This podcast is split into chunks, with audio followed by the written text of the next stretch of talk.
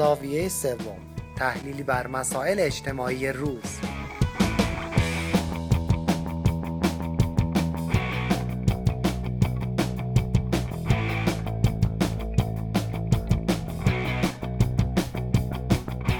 به گزارش سازمان ملل هر روز حدود بیست و پنج هزار نفر از گرسنگی میمیرن. هر سال تقریباً دو میلیون کودک در نبود یه لیوان آب تمیز جان میدن. بانک جهانی تعداد کسانی رو که زیر خط فقر زندگی میکنن یک میلیارد و دویست میلیون نفر در جهان تخمین میزنه. درآمد این دسته روزانه حدود یک دلار و بیست و پنج سنت، یعنی کمتر از قیمت یه لیوان کوچک قهوه در امریکا. کمک به فقرا کار خوبیه یا مثل راستگویی وظیفه است؟ اگر جان گرسنه رو نجات بدیم وظیفه‌مون رو انجام دادیم، یعنی اگه ندیم از نظر اخلاقی مرتکب کار بدی شدیم.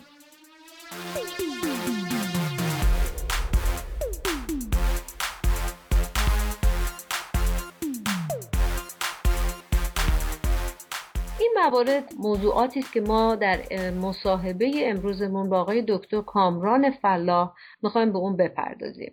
آقای دکتر فلاح تمرکز مطالعاتشون روی فلسفه سیاسی و اخلاق هست. جناب فلاح خیلی خوش آمدید. خیلی ممنون از دعوت شما. میخوام خواهش کنم برای ما یه ذره باز کنید فقر رو چطور میبینیم و اساساً واکنش ما نسبت به فقر در مقابل فقر، چیزی که اینطور آمار سازمان ملل به ما گفته از هر شش نفر یک نفر زیر خط فقر زندگی میکنه، امکانات و رفاه حداقل و کافی رو برای زندگی نداره. شما این رو چطور میبینید؟ بله، همونطور که شما گفتید عده زیادی از مردم روزانه به دلیل کمبود غذا یا دارو یا بی‌سرپناهی جونشون در معرض خطره یا جونشون دارن از دست میدن. در واقع خیلی از ما فکر میکنیم که ما باید به این عده کمک بکنیم، ولی این کمک کردن در واقع یک صدقه یا کار خیر محسوب میشه. وظیفه‌ای نداریم که این کار رو انجام بدیم. در واقع اگر بخوام تمایزش رو روشن‌تر بکنم، اینه که کار خیری که انجام میدیم، صدقه‌ای که میدیم، عمل خیری که انجام میدیم یک کار هست که بهش ثواب تعلق میگیره. اگر نکنیم گناهی مرتکب نشدیم، در حالی که وظیفه عملی هست که اگر انجام ندیم گناه مرتکب شدیم.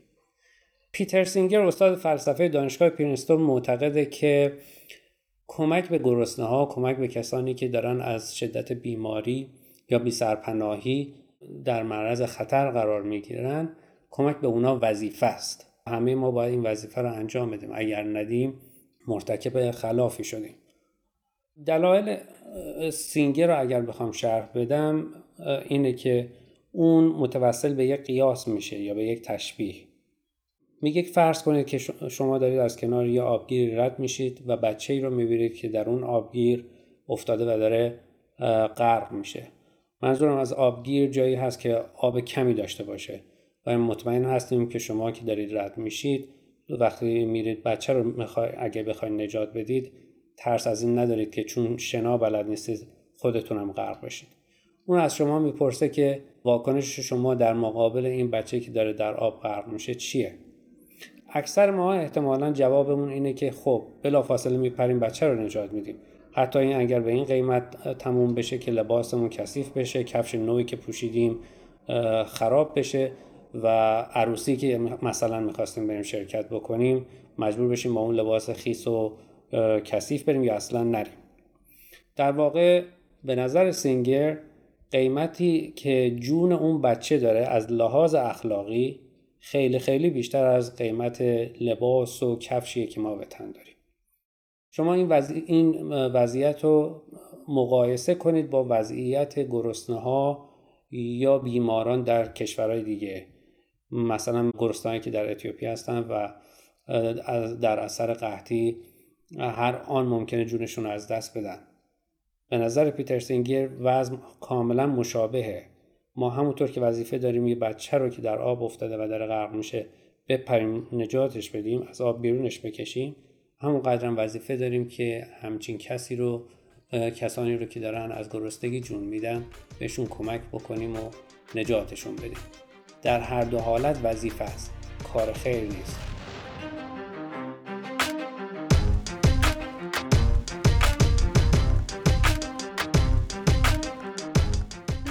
سوال برام پیش میاد. اولا اینکه پشت این نظریه که پیتر سینگر داره عنوان میکنه که کار این وظیفه است که ما انجام باید بدیم، چه ملاکا و معیارهایی هست. دوم اینکه اصلا نظریه مخالف یا مقابل نظریه سینگر هم هست. سینگر فکر میکنه درد و رنجی که منتهی بشه به مرگ فرقی نمیکنه برای چه کسی اتفاق بیفته. همونطور که برای یک نفر در جلو روی ما اگر اتفاق بیفته ما خودمونو موظف میدونیم بریم اونو نجاتش بدیم، اگر برای کسانی هم دورتر از ما میلیون ها کیلومتر اونورتر در جای دیگری از دنیا داره اتفاق میفته، به هر دلیل دیگری ما موظف هستیم که بریم کمک کنیم و اگر بتونیم اونا رو نجات بدیم. پس در واقع یک نگرش جهانبینانه پشت این تئوری سینگر هست، یعنی در واقع میخواد بگه که ما رابطمون باید با تمام آدمای دنیا تا حتی الامکان هی نزدیکتر و نزدیکتر باشه، یعنی اون نزدیکی که در درونمون احساس میکنیم، مثل این که اگر من این اتفاق بر بچم بیفته، بچم در فقر باشه، چیزی رو نداشته باشه، باید به همین اندازه دلم براش بسوزه که یک بچه که اصلا نمیبینمش. خیلی خوب گفتیم، همینه. یعنی در واقع پیتر سینگر داره میگه که هر کار دیگه‌ای بکنیم، یعنی اگر فکر کنیم که بچه‌ای که جلوی ماست، بچه خودمه، بچه همسایه است، بچه یک بچه خارجیه یا بچه در یک دهکده در هندوستان، اگر بخوام بگیم که اون بچه دیگری است و این بچه منه، بنابراین اول باید به این توجه کنم بعد به اون یکی، تبعیض قائل شدیم که ظاهرا توجیهی نداره.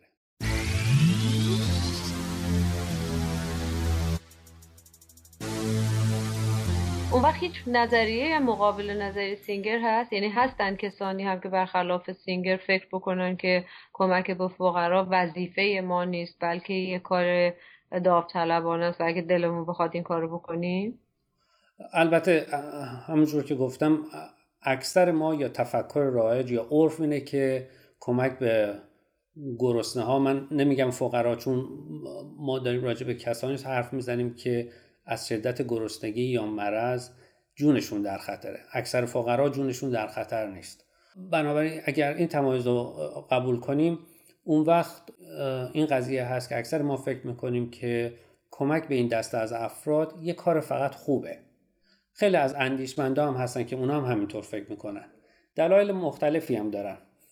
عده‌ای ممکنه به استدلال پیتر سینگر ایراد بگیرن از این جهت که بگن قیاسی که داره میکنه قیاس اشتباهه، قیاس معالفارقه به قول معروف.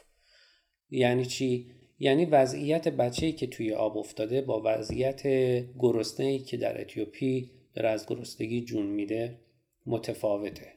اون بچه جلو روی ماست، داریم میبینیمش، بنابراین خب معلومه که ما فکر میکنیم وظیفه داریم بپریم توی آب و نجاتش بدیم. ولی گرسنه‌ای که اون طرف دنیاست، میلیون ها کیلومتر با ما فاصله داره، ما همچین احساس تکلیفی بهش نداریم. یه ایراد دیگه هم بعضیا که میگیرن به این تشابه یا به این قیاس اینه که خب چرا فقط من؟ میلیون ها نفر آدم دیگه هستن که اونا هم وضعشون خوبه، وضع مالیشون حتی بهتر از منه، چرا اونا کمک نکنن؟ چرا فقط من باید کمک بکنم؟ پیتر سینگر میگه که اینم توجیهی نداره.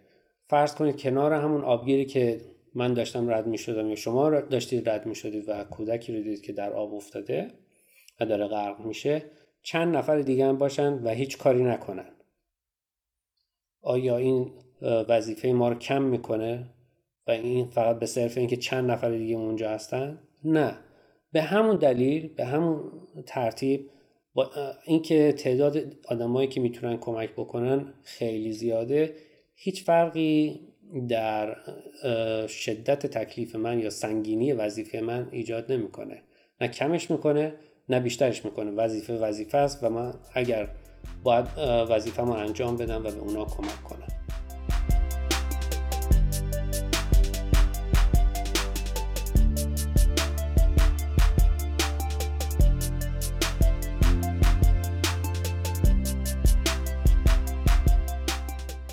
خب پس در واقع اینجا نظریه سینگر اینه که خب همه باید وظیفه دارن کمک کنن و اون عده‌ای که مقابل نظر سینگر فکر میکنن کسانی هستن که میگن نه ما وظیفه نداریم و اگر نکردیم کمک نباید ناراحت بشیم، یا اینکه اصلا کسانی هستن که میگن نه نباید هم کمک بکنیم.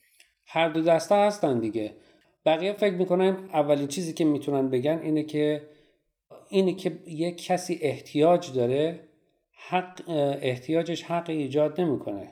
یعنی اینکه یه عده‌ای دارن از گرسنگی جون میدن یا وضعشون بده، فقیرن، بیمارن، این ایجاد حق نمیکنه برای اونا که بخوان از اموال ما چیزی رو بگیرن که رفع گرسنگی بشه. نه ایجاد حق برای اونا میکنه، نه ایجاد توقع برای اونا میکنه و نه ایجاد مسئولیت برای ما. دقیقاً دقیقاً. یعنی بنابراین ایجاد حقی نمیکنه که در مقابلش ما وظیفه‌ای در داشته باشیم و بخوایم به اونا کمک بکنیم. سینگر چیزی که میگه اینه که خب ما میتونیم به اینا کمک بکنیم. میگه که خیلی از ماها پولمون رو صرف یه چیزایی میکنیم که از نظر اخلاقی ارزش چندانی ندارن. مثلا فرض کنید ما خیلی میریم سراغ ماشینای گرون قیمت، به جای یک ماشین خیلی از خانواده‌ها اینجا یا مجبورن یا لازم دارن یا ندارن، بیشتر از یه ماشین دارن، دو تا سه تا ماشین دارن، یا وقتشون رو صرف یا پولشون رو صرف سینما رفتن میکنن، لباسای نو میکنن، که به نظر آدمایی که توی وضعیت قرار داره که دارن از گرسنگی جون میدن این کارها کارهای تجملاتی میاد. پیتر سینگر معتقده که ما خیلی از این پولا رو میتونیم پس‌انداز بکنیم و کمک کنیم به اینجور آدما. نظریه مخالفش، کسانی که مخالفن با این فکر میگن که بله خب خیلی چیزا در قیاس با جامعه عده‌ای ممکنه تجملاتی به نظر بیاد، ولی بیایم فکر کنیم راجع به چشم، راجع به کلیه. بعضی از آدما چشم ندارن، نابینا هستن. آیا این که ما دو تا چشم داشته باشیم تجملاته؟ یعنی ما باید یه چشممون رو پس بدیم به یه کسی؟ این که ما دو تا کلیه داشته باشیم، خب ما با یه کلیه هم میتونیم زندگی بکنیم، کلیه‌مون رو باید حتما ببخشیم. هر کسی حق به بدنش داره و به همین دلیل هیچ لزومی نداره که بخواد از اعضای بدن خودش بگذره.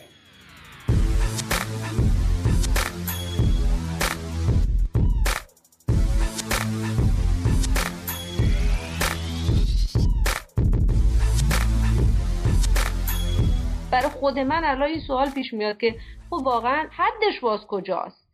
برای یه نفر ممکنه داشتن چهار تا ماشین از دیدگاه خودش نیاز به حساب بیاد، در من و شما ممکنه تجمل باشه. این دو تا سوال رو شما چطور میبینید؟ خب سینگر در واقع دو نسخه از نظریه‌اش رو پیش روی ما میذاره.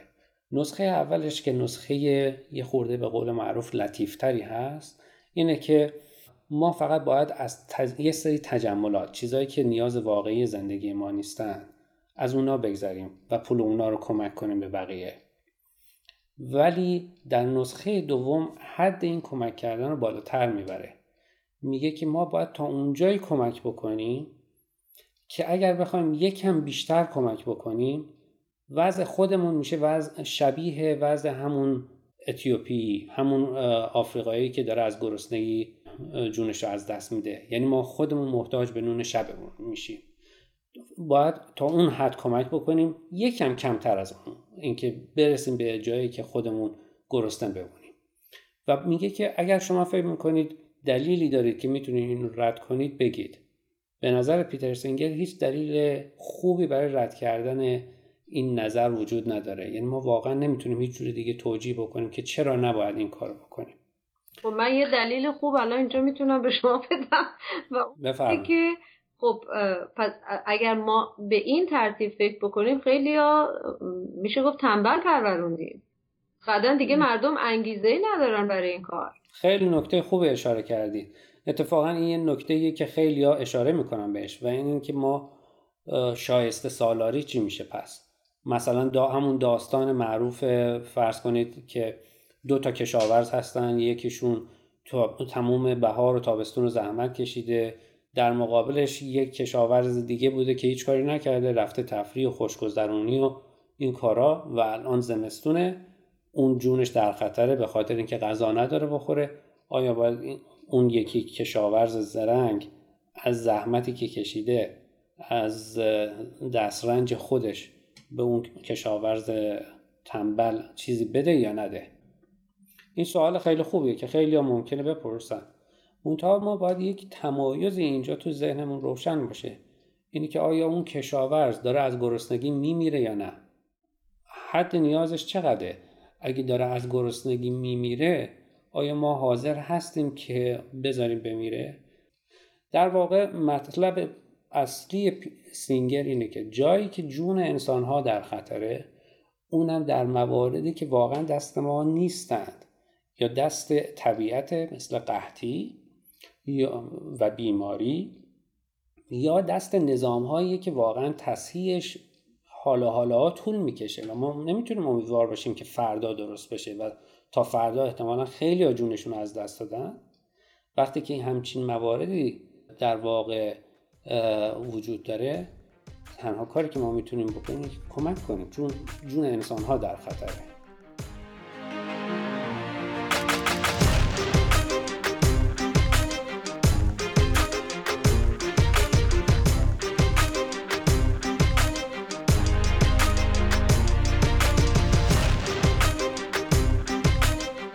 در واقع یک نوعی هم سینگر اینطور که من میفهمم میگه ما به جای اینکه هی بخوایم داد و بیداد را بندازیم، اعتصابات و تظاهرات بکنیم، واقعا یک نیروی که داره از دست میره، یعنی حالا ما همش دارم روی این آمار سازمان ملل تاکید میکنم، این یک میلیارد و دویست میلیون نفر رو ما تصور بکنید اگر بتونیم تغذیه بکنیم و اینها رو از مرگ نجات بدیم، اینها یک نیرو و قدرت نهفته است برای اینکه بتونن کار بکنن، بتونن تولید ایجاد بکنن، بتونن باروری برای خودشون و جامعهشون بیارن، یعنی محصول بیارن. ما در واقع با کمک کردنمون به اونها میتونیم مثل یک حالت ژنراتور داشته باشیم که دوباره تولید بکنیم این رو، البته. و این وظیفه رو برای ما قوی تر میکنه، چون در نهایت منفعتش به خودمون برمیگرده، یه دنیای آبادتر خواهیم داشت. درسته؟ بله. به هر حال خیلی متشکرم جناب فلاح، بسیار ممنون از اینکه این بحث رو به ما کمک کردید، ما رو با نظریه های سینگر آشنا کردید. من فکر میکنم در نهایت باید اون نقطه رو در درون خودمون بر بیانگیزیم تا بتونیم یه دنیای بهتر و سالمتری رو برای خودمون بسازیم و برای همه، جایی که برای همه ما محل آسایش و آرامش باشه. شنوندگان عزیز، از شما دعوت می‌کنیم برای شنیدن متن کامل برنامه‌های زاویه سوم که با همکاری بنیاد فرهنگی همزبان تهیه شده به وبسایت این بنیاد به آدرس دابلیو دابلیو دابلیو دات همزبان دات اورگ مراجعه کنید. همچنین می‌توانید نظراتتون رو با شماره تلفن دو صفر یک هفت صفر سه شش هفت یک هشت هشت هشت هشت یا با ایمیل آدرس پیام ات بهای رادیو دات اورگ با رادیو پیام دوست در میان بگذارید. با تشکر از مهمانان برنامه فرزانه ثابتان مجری، لادن دوراندیش مدیر تولید و پریسا ثابت ویراستار و تنظیم کننده.